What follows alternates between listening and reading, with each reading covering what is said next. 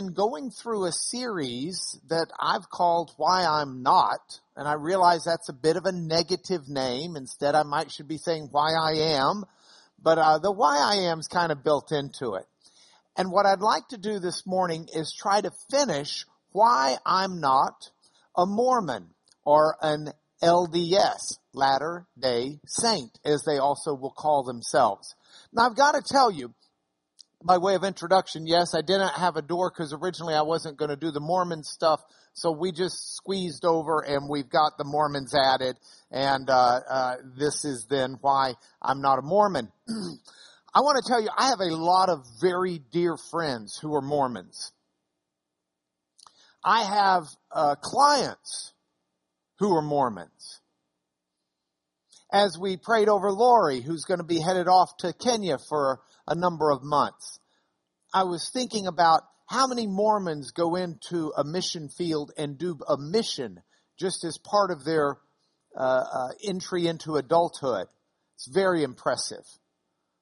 As I was thinking about uh, uh Mel and Jackie Cockrell and him losing his wife, and and so many others who've lost their loved ones uh, uh, over the last year, and the importance of family to us, was thinking about my Mormon friends and how important family is to them. And there's so much I respect and there's so much I appreciate about them and about what they do. So much that's so admirable that I'd love to tell you that I could see myself being a Mormon, but I can't. And I can't because of uh, not not not because of some heart issue of gee I don't like those people. I do like these people. It, it's it's not at all an issue of the heart. For me, it's simply an issue of what seems right. It's an issue of what makes sense. It's an issue of truth. And so ultimately, as I told you in part one of this lesson, which if you're interested in parts of this and you don't remember it or you weren't here for it, go back through our amazing internet team. It's available on the internet. Also the written lessons available as well. And I have fleshed it out somewhat from what was done the first time. But part one, what I explained to everyone on why I'm not a Mormon is to some degree it's the importance of consistency. And this importance of consistency is there because I find too much inconsistency with the Mormon faith. I need two plus two to equal four. And I need it to equal four on Sunday and Monday and Tuesday, Wednesday, Thursday, Friday, Saturday. Now, it's very important as I talk about this that I not want anyone, especially if you're a Mormon, I don't want you to feel like I'm insulting you.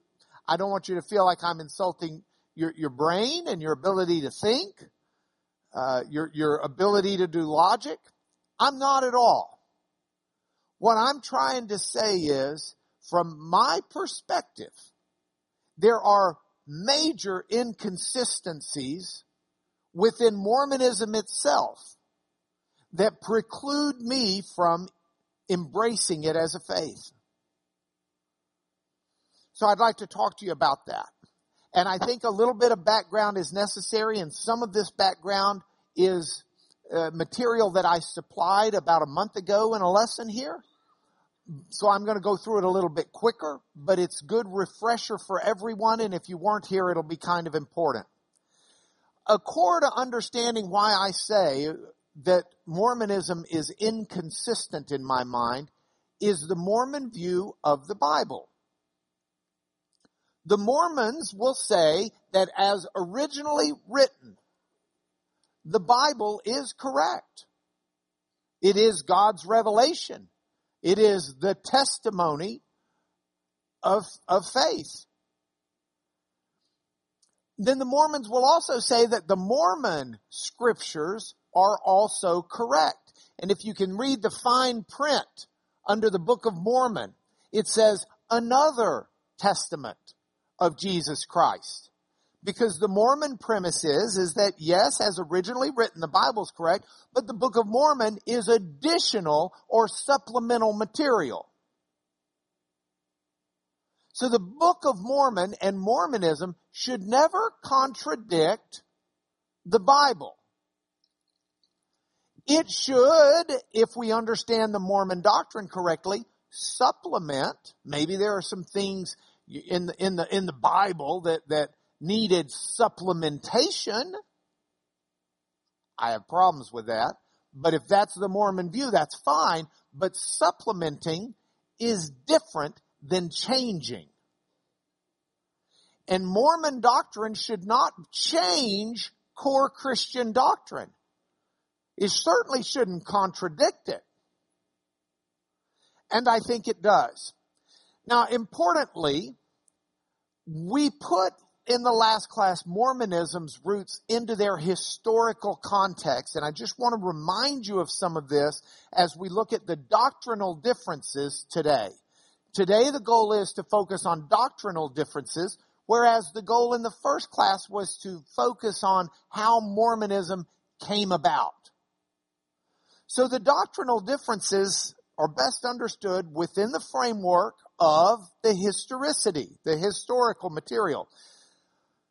The 1820s are really the birth time for the Mormon faith in the sense that this is the time when Joseph Smith started receiving the divine revelation, supposedly, and the divine help, supposedly, at translating and, and understanding uh, not only the, the buried scriptures that were claimed to have been buried, uh, but also uh, the additional revelation that he received as a prophet. In the 1820s, the world was different than it is today. There were 23 states, not 50. The president was James Monroe. James Monroe was the fifth president of the United States of America. We'd only had four presidents before him we were still very embryonic. George Washington's only been dead for like 20 years. Thomas Jefferson, not for long. This is back in the very formative stages. There's still a large Native American presence. And the United States really starts getting into the hinterlands once you reach those, that crazy west like Ohio. And so the world was very different. I wanted to give you photographs of 1820 America, but they didn't make pictures then. The oldest pictures I could find were in the 1840s, and they're, they're very, very old. This is Philadelphia in the 1840s. Here's downtown Manhattan in the 1840s. So the world was very different then. America was very different then. Now I want to put this into a religious context for a moment. Europe had the church from the inception on. We now call it the Roman Catholic Church to distinguish it from the Eastern Orthodox Church. But that church had been the church of Europe all the way up until Martin Luther. And when Martin Luther began a protest movement within the Catholic Church, those followers of Martin Luther became known as Protestants. Protestants. The way we pronounce it. Unless you're from Lubbock, in which event Protestants is still totally acceptable. And some of those Protestants just went by Lutherans because they followed the teaching of Martin Luther. Others followed the teaching of John Calvin and some others who were in the line after Martin Luther. But these religions took hold and, and captured places. England, meanwhile, left its Catholic roots because poor Henry VIII couldn't get a divorce from the Pope and he desperately needed one, so he decided he had no use for the Pope, and thus began the Anglican Church. Anglican, off of the Angles, which is the same word England comes from. The Anglo-Saxons. The Angles part of that. So the Anglican Church is the official Church of England, except for this small little time where they turned Catholic again, but that was an entirely uh, uh, uh, blip in the history of England, a bloody little blip because they were fighting back and forth over it. But all of these nations had their religions, if you will, that were official religions of the countries. Not so the US of A. The US of A is that novel Christian land where the forefathers said, we're not going to have a national church. It's the First Amendment. We're not going to have a national church. So in America, church becomes almost a free for all. And this is, this is the early stages of it. The 1800s is when that First Amendment is really being exercised. And so you find people starting churches right and left. And in the 1820s, it's a big deal. This is all part of what historians have called the Second Great Awakening movement.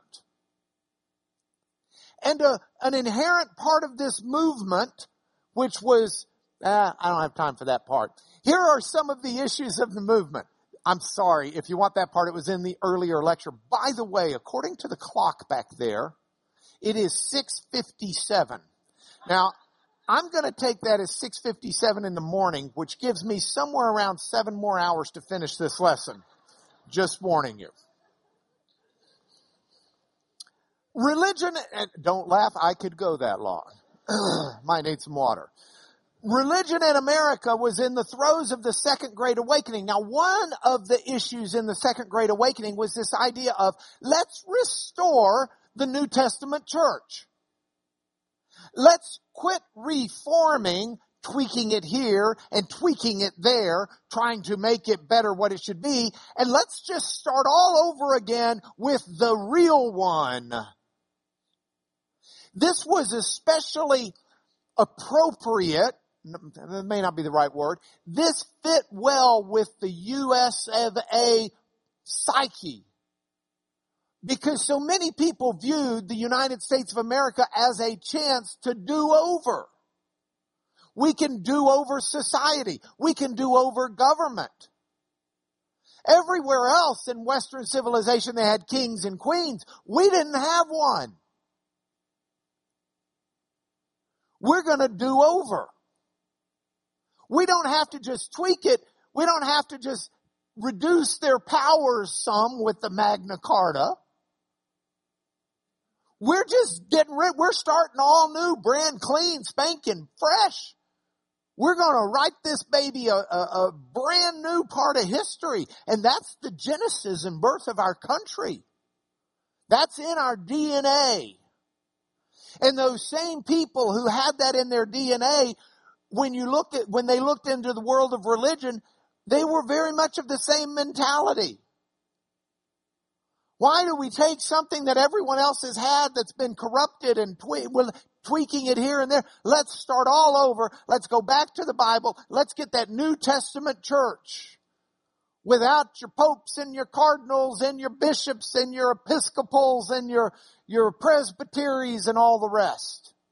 Let's get rid of the creeds and the doctrines and all of the accoutrements that have gathered and encrusted themselves on the divine church of the New Testament. Let's knock it all off and just start back with that Bible. Oh, Miss Carolyn, see, she understands that. So that was the mentality. And into that world comes Joseph Smith, who is a teenage boy, says he began getting visions, which I might add, tons of other people thought they were getting too, to direct them to start other churches.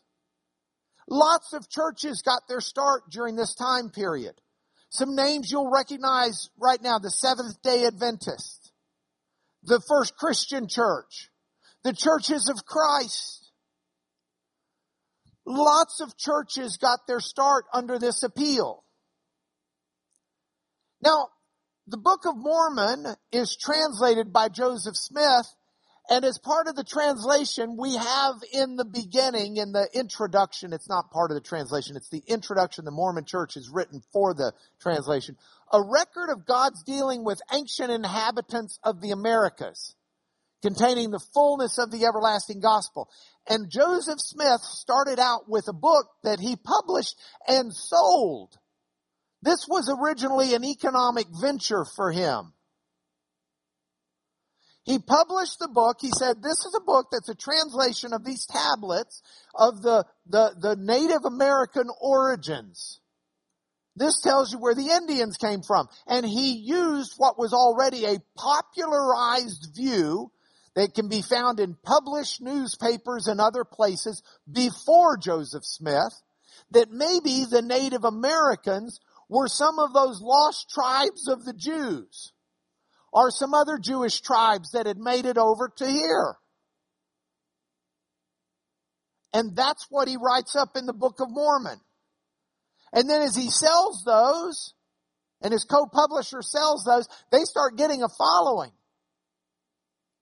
And within that following, Joseph Smith says he's getting more revelations. And so he collects a group of them in a book called The Doctrine and the Covenants, which are a collection of divine revelations we read and inspired declarations given for the establishment and regulation of the kingdom of God on the earth in the last days. Here's what he said. He said, if you're following me, I've now got new revelations that God has given me, and these are instructions for how you can be a part of our religious group. And this is God's real message for our final days. That Bible, that was the old stuff. And, and what happened was a great apostasy from that. And we've, we've peeled back all of the apostasy and, and we'll follow the Bible. But now, the Bible itself may not have all of the answers for our day. So God is giving me fresh revelation that I'm writing down so that the church will have instructions for our day. And we have that in the doctrine and the covenants. And then there's a third set of scriptures, the pearl of great price, it's called. And these are more sayings and teachings of Joseph Smith, including what he called a translation, but it's not a translation, of different parts of the Bible. It also contains the Mormon Articles of Faith that I believe were originally published in a newspaper, but then were incorporated in here as this nascent uh, religious group grows and takes effect.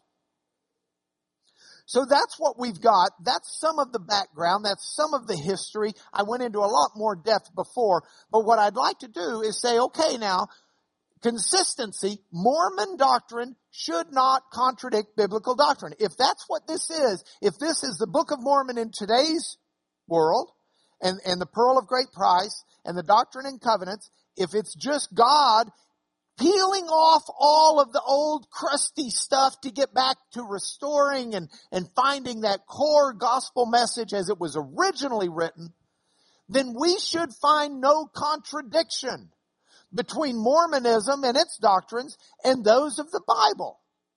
Now, I'm not going to say, hey, Mormonism contradicts the Council of Nicaea in 385 or whenever it was AD.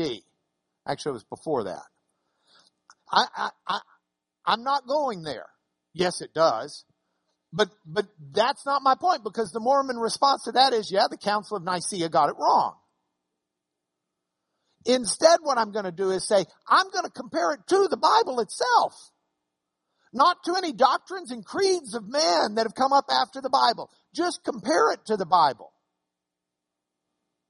I mean, if the Mormon view is we believe the Bible to be the Word of God, as far as it's translated correctly, we also believe the Book of Mormon to be the Word of God. Now, as far as it's translated correctly, I will talk about some of that, and I have before, but I want to make sure anybody who's a visitor or anybody who doesn't know me knows I do not claim to be a Greek and Hebrew scholar. The Bible was written New Testament in Greek, Old Testament in Hebrew and Aramaic. But while I'm not an Old Testament Hebrew and Greek scholar, and New Testament Greek scholar. I know enough Hebrew and Greek to know I'm not a scholar. By that I mean, that's my degree. My undergraduate degree is in Hebrew and Greek, biblical languages. I studied Hebrew, years and years of it, Greek, years and years of it. Heck, I took a couple of years of Latin, I studied Syriac, and I studied Aramaic. I mean, I, am not, nah, no, that just means I've wasted a lot of time. I'm not, somebody in this class sent me a billboard. And the billboard was in one of those white billboards that had letters on it and then the tagline below. And it says, Oh, I wish I could go back and study all of that Hebrew and Greek I forgot. And then down below it said, said no one ever. and it was sent to me with a tagline except Mark Lanier. I mean, I've taken years and years and years, and then for the last 35 years, I've continued to use those tools. So I have no qualms reading out of the Greek New Testament. I have no qualms reading out of the Hebrew Old Testament. So when I talk about these things, I'm not a linguistic scholar, but I got enough to talk about these things. So what do we have? Let's look at these areas of inconsistency. The first one I want to talk to you about is who is God the Father? There is a huge inconsistency here. The Mormon doctrine and the doctrine in the covenants, section 130, verse 22, says the Father has a body of flesh and bones, as tangible as man's, the Son also. But the Holy Ghost has not a body of flesh and bones, the Holy Ghost is a personage of spirit. Now this is something Joseph Smith claims was revealed to him when he was in his twenties. And so it's written down and it's part of the doctrine and the covenants as a distinct revelation that was given to this mid twenties year old fella in about 1930. Now, 1830, thank you.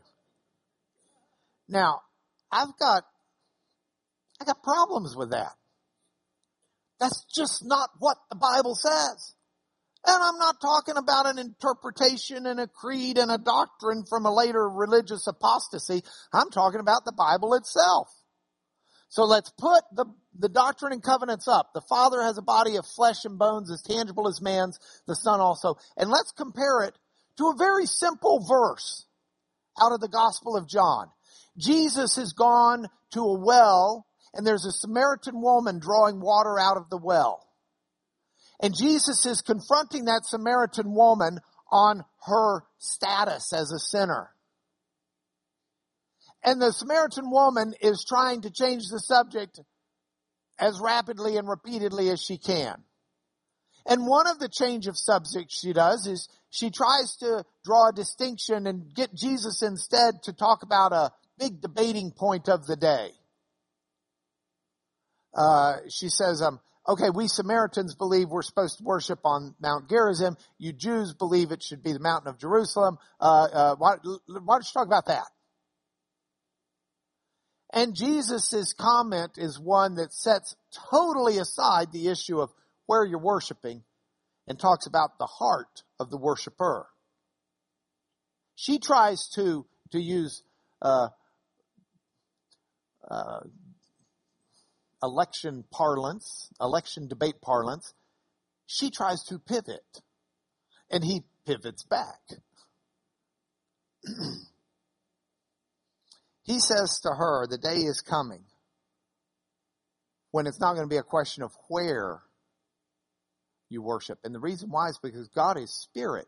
God's not locked up in a house on a mountain. God's not on the mountain of Jerusalem. Uh, he's not on the mountain uh, of Gerizim. God's spirit. So if you want to worship him, you need to worship him in spirit and in truth. It's not a question of where you're located, it's a question of, of, of how you're worshiping. Now, Jesus doesn't say God's flesh and bones. And the Spirit is a personage of spirit. Jesus is talking very clearly and says God is spirit. And if you want to worship him, you need to worship him in spirit and truth. Now, that's not just that passage. There are lots of others. Luke 24, 39, Colossians 1, 15. Look at some of these. Look at uh, the Colossians passage for a moment.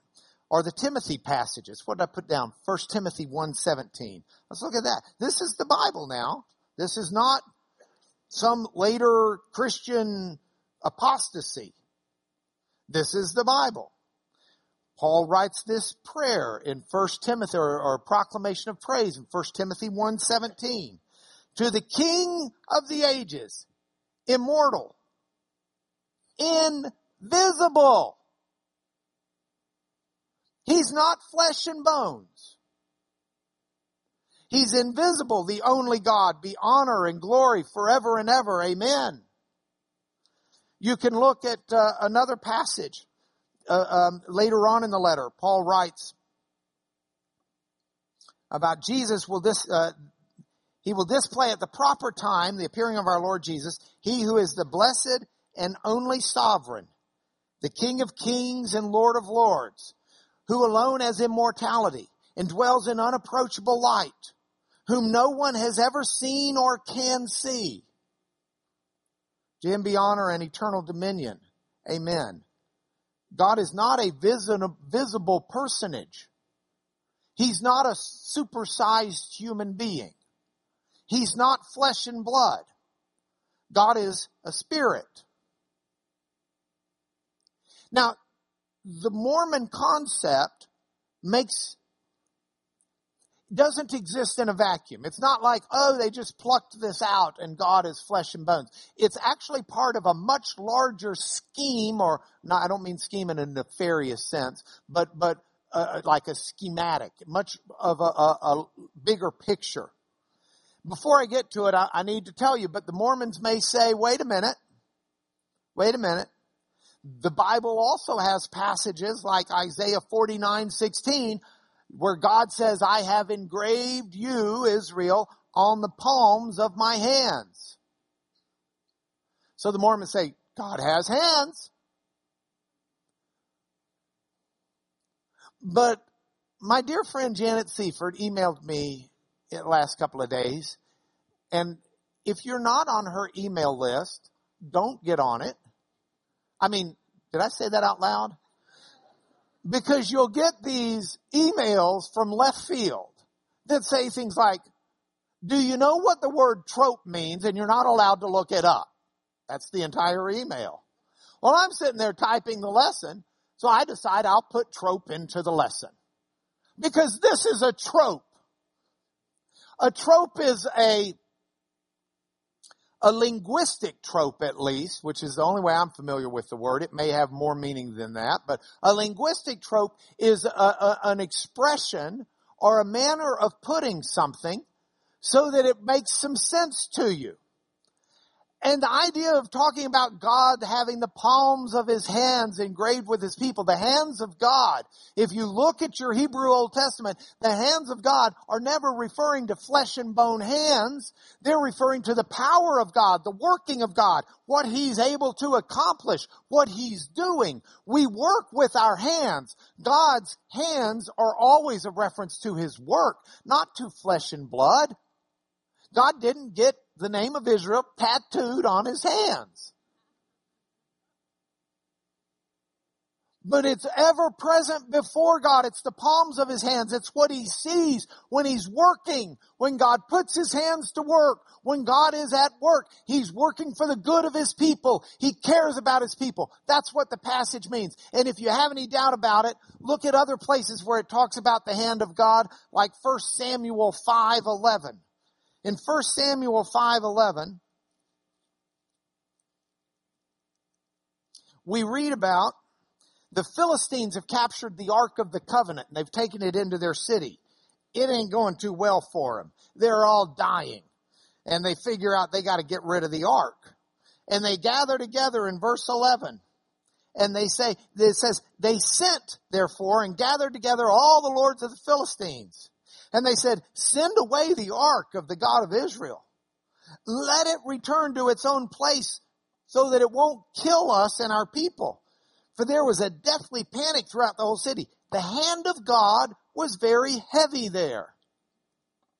Now, that's not the Bible writing, writer saying that God descended from some planet where he supposedly lives. We'll get to that in a minute. And took his hand and just squashed it on that city. It's talking about the work of God. And I've given other references to that as well that are, that are in the lesson. Second Chronicles 30 verse 12 is another good one as well. And the lesson that we're not handing out by, by written lesson right now. We're going through a trial period where we try and do it by internet. If you're not on that email list and you want these written lessons, all you have to do is email and ask for them. But th- this, this is, this is what the hands of God are. Now, this, as I said, is not just isolated with God. See, God is a physical flesh and bones creature who lives in a physical flesh and blood planet. Joseph Smith says he had a revelation. He's looking out at the nighttime stars, which by the way, we've learned is basically the Milky Way galaxy. We know a lot more now than we did then. But he sees some distant star and it's revealed to him that God's on a planet near that star, Kolob. And so the idea is, is that the flesh and blood God lives on the flesh and blood star planet. And then creation in the Mormon sense is one where God's got these children who are also God's. See, because God lives there with his wife. They're having chill offspring. And the offspring are spiritual offspring who are going to take on flesh and blood, but they need a planet to go do it on. So they find the planet Earth and decide that can be organized and structured. And so, from Kolob, earth comes and gets organized and structured. Earth and creation doesn't, is not made out of nothing. God doesn't exist outside of creation. Creation is all there is. The universe is all there is. There's nothing beyond it. And that's very different than the Christian doctrine. The Christian doctrine is simple, and it's in the first verse of the Bible. In the beginning, God created the heavens and the earth, not just the earth. God, in Christian doctrine and Jewish doctrine, exists outside of this universe. There's a big theological word for it called transcendence. God exists outside of this universe. And the universe is his creation. Now God comes into the universe and works within the universe. And the Spirit of God can move on the faces of the deep. And Jesus can be God incarnate. But God himself exists far beyond the particulars of the universe. And that's because God's not a flesh and blood God. He's a spirit. So you look at passages like Revelation 21 1, where it says there's going to come a time where the old earth and the old heavens will be rolled back. They'll be peeled away and a new heaven and a new earth will be here. And that's very different than the Mormon doctrine. That no, no, no, at the end of time, what's going to happen, uh, under one theory at least, is the earth is going to move from its orbit around the sun and get closer to Kolob, where God is. And then the events of Matthew 24 will happen. And, and, and, and there's, there's just a huge difference between those two. And if the Book of Mormon's correct and the Mormon doctrine is correct, there shouldn't be any difference. This idea, Mormon idea of God existing as part of what we would call creation, as opposed to removed from, it would be in the Bible as well, but it's not. Humanity. Who are we? The Book of Mormon says we will go down for there's a place there. We'll take of these materials and we're going to make an earth where we may dwell. These are the children of God, the soul children of God. They're spirits. They're not bodies yet. And so they decide to fashion earth so that they can be born here as a human and take on flesh. So humanity pre-exists birth. You and I existed before we were born, according to the Mormons, as uh, uh, uh, creatures, as uh, children of God, soul children. Which also means you and I are gods, according to Mormon doctrine. So Mormon doctrine here for humanity has two things that are very distinct from biblical teaching. One is that we pre-existed our creation, and the second is that we uh, uh, are gods. And that's just not what's in the Bible. You know, I mean, here Doctrine and Covenant says, then the Lord said, let's go down. And they went down at the beginning, and they, that is the gods, organized and formed the heavens and the earth. They got us all formed and got the planet and the solar system and the moon where it needed to be and, and formed the earth the way it needed to be formed so that the gods could live here. Right amount of oxygen, right amount of this, right amount of that. Then the gods could get born here and take on flesh and blood. This is very different than the Bible that says the Lord God formed the man of dust from the ground. Man didn't pre-exist. God didn't incarnate man. He breathed into his nostrils the breath of life and the man became a living creature. He wasn't a living creature before that, soul or otherwise. If you want to read about an incarnation, go to Luke chapter 2 and read about when the divine is incarnated. Or go to Philippians 2 where Paul talks about the incarnation and talks about Jesus and says, who, although he existed in the form of God, did not regard equality with God a thing to be grasped, but emptied himself taking the form of a man. That's very different. And Paul's talking about Jesus there. He doesn't say, hey, remember when all of us existed in the form of God, but didn't regard equality, and we emptied ourselves and took the form of a man. No, because we didn't.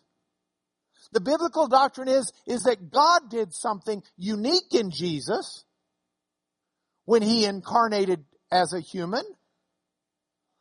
That's not something that's common that we all did.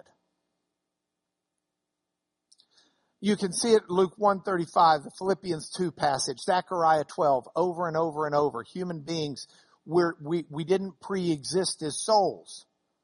Now, the, the, the Mormons may counter and say, but wait, Jeremiah says, before I formed you in the womb, I knew you. And before you were born, I consecrated you. I appointed you a prophet to the nations. And that's fine you know, I guess in one sense the Mormons could say that means what they think it says, but it doesn't have to mean that. And the thing about it is, is you need to read scripture consistent with itself. And when so many scriptures say we don't pre-exist, that's not the fair reading of this. This is talking about God's foreknowledge. If you're a builder, Larry Shalett, and you're building a home, you might look at the blueprints and you'll have a real good idea of what that home's going to look like. That doesn't mean the home pre-existed you building it. Not a perfect analogy, but it helps. Just the fact that God knows something before it happens doesn't mean that it's already real. God knows what the next word's going to be on my lips, but it doesn't mean I've already said it. God knows what I'm going to do in this life and what He's formed me to do and what He's called me to do. But that doesn't mean I existed beforehand.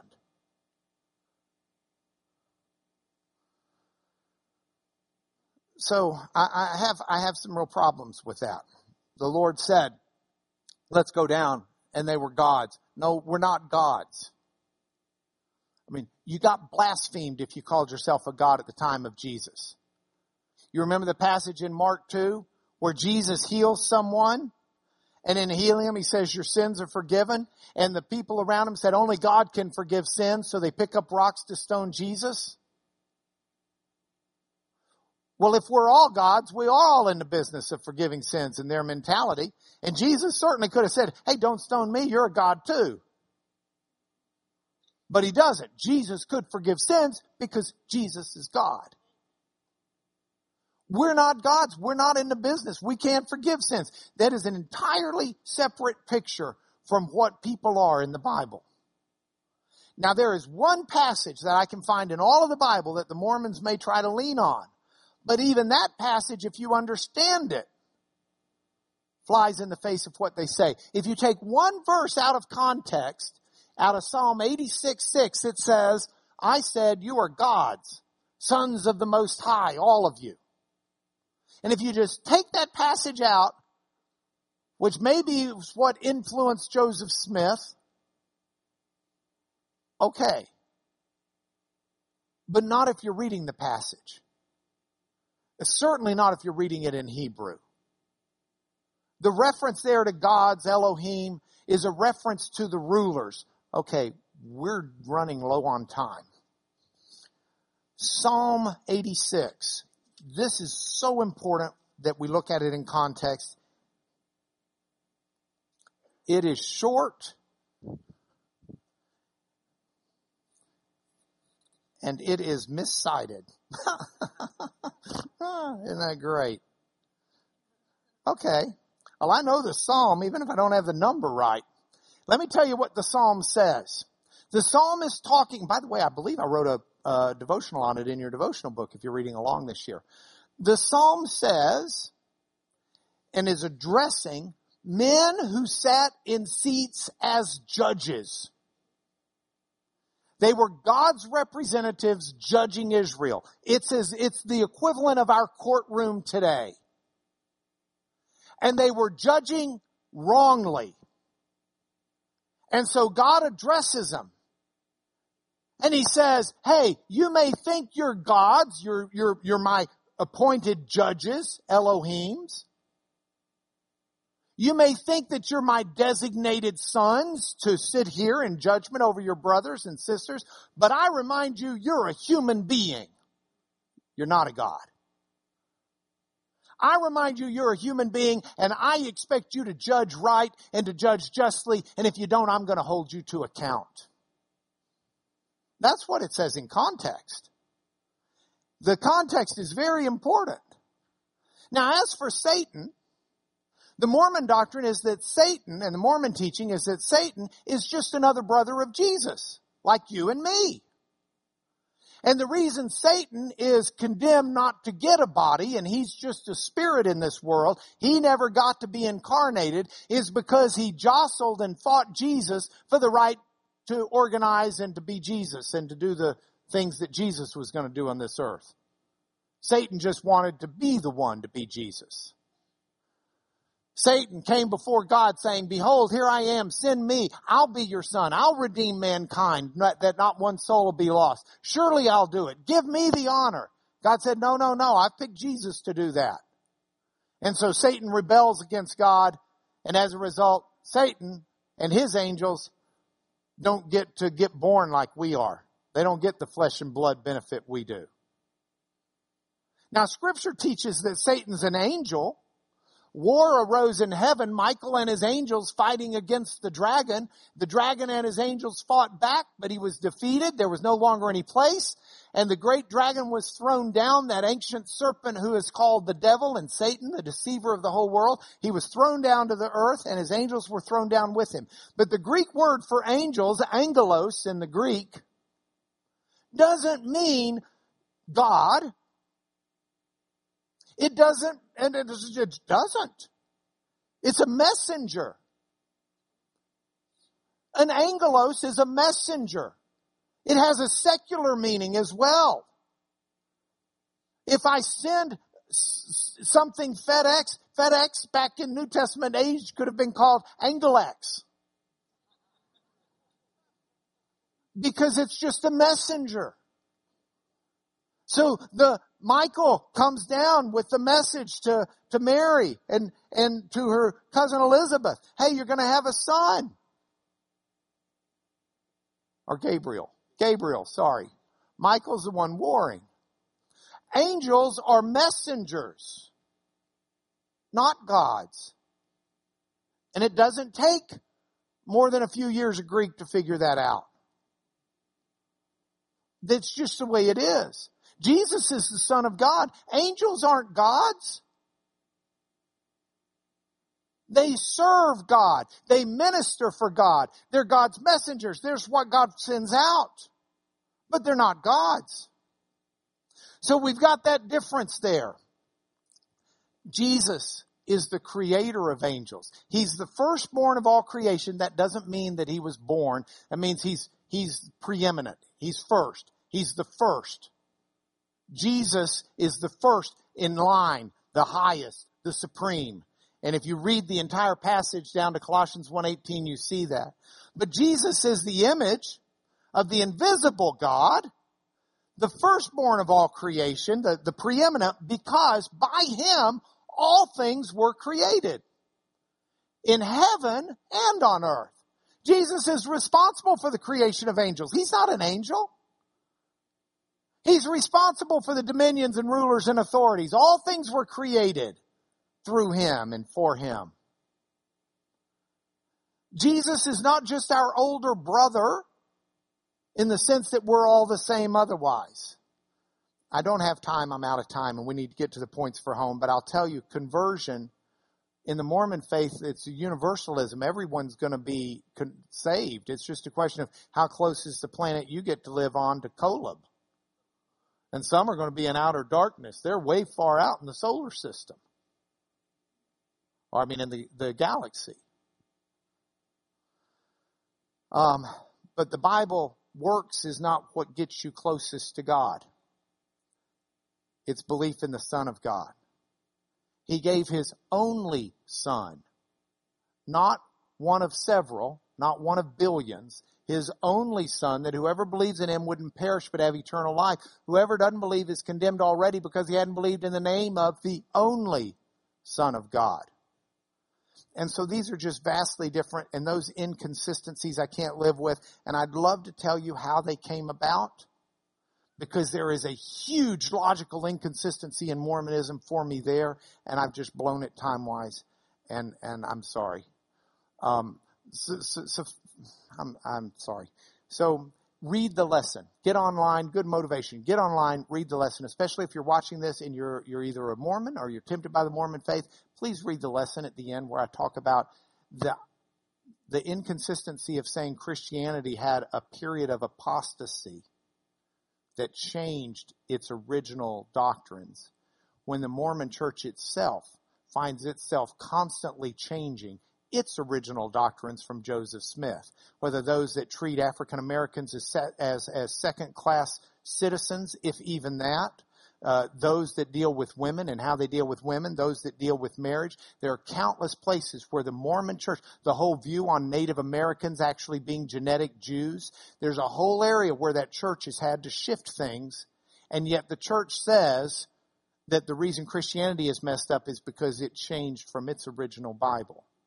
There's a real inconsistency in that message. Here are your points for home. In the beginning was the Word. The Word was with God and the Word was God. Jesus is God. I'm not. And I'm not going to worship you and you better not worship me.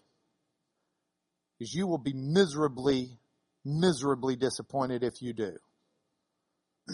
worship yourself or me. I'm not, or I'm astonished, Paul said, that you're so quickly deserting him who called you in the grace of God and turning to a different gospel. There's not that there's another one. There are some who trouble you and want to distort the gospel of Christ. Now, I'm going to cling to the gospel as it was revealed by Jesus and his apostles in the Holy Scriptures. And I'm not going to let any new revelation that a teenager had a couple hundred years ago shake me in that. Now I would remind you, brothers, of the gospel I preached to you, which you received, in which you stand, and by which you're being saved.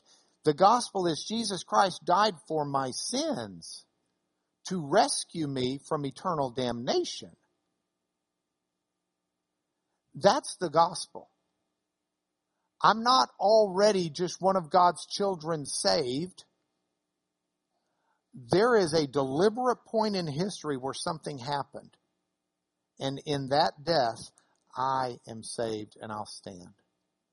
I'm excited to be back with you guys this year. Let me bless you in the name of Jesus, and I'm sorry I went so long. Father, I do pray your blessings on my friends here and those who may listen to this message. Father, draw us to truth, even if it means we have to climb over obstacles of our upbringing, obstacles of our heart, obstacles of our family, whatever obstacles stand between us and you, Father. Give us the strength, the wisdom, the fortitude, and the drive to cross those obstacles and land squarely in your will for our lives and in your truth. I pray this for all of us in Jesus' name. Amen.